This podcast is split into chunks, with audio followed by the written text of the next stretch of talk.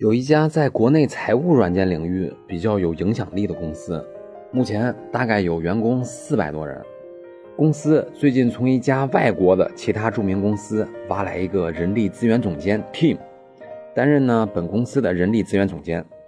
Tim 来公司后提出了一系列的公司改革方案，其中一项就是实行末位淘汰制，将年终考核中最差的百分之五的员工解雇。很不幸的是，齐先生就属于考核最差的那百分之五员工之一，因而被解雇了。那么，用末位淘汰制解雇员工这种方式符合我国的劳动法吗？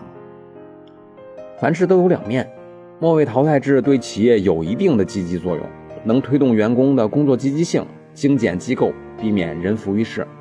但是，我国目前的审判实务中，如果用人单位在合同期限内，通过末位淘汰制的形式单方解除劳动合同，劳动者可以以用人单位违法解除劳动合同为由，请求用人单位继续履行劳动合同或者支付赔偿金。因为任何团队中都有末位员工，在用人单位绩效考核中排名末位的员工，并不一定是不胜任工作的。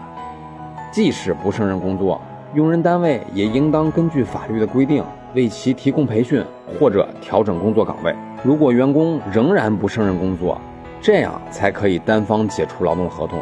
而且还要支付经济补偿金呢。所以，公司大力推广所谓的末位淘汰制是有法律风险的。与其这样，不妨考虑用首位竞争制来调动员工的积极性。那么，以上就是今天的音频，供您参考。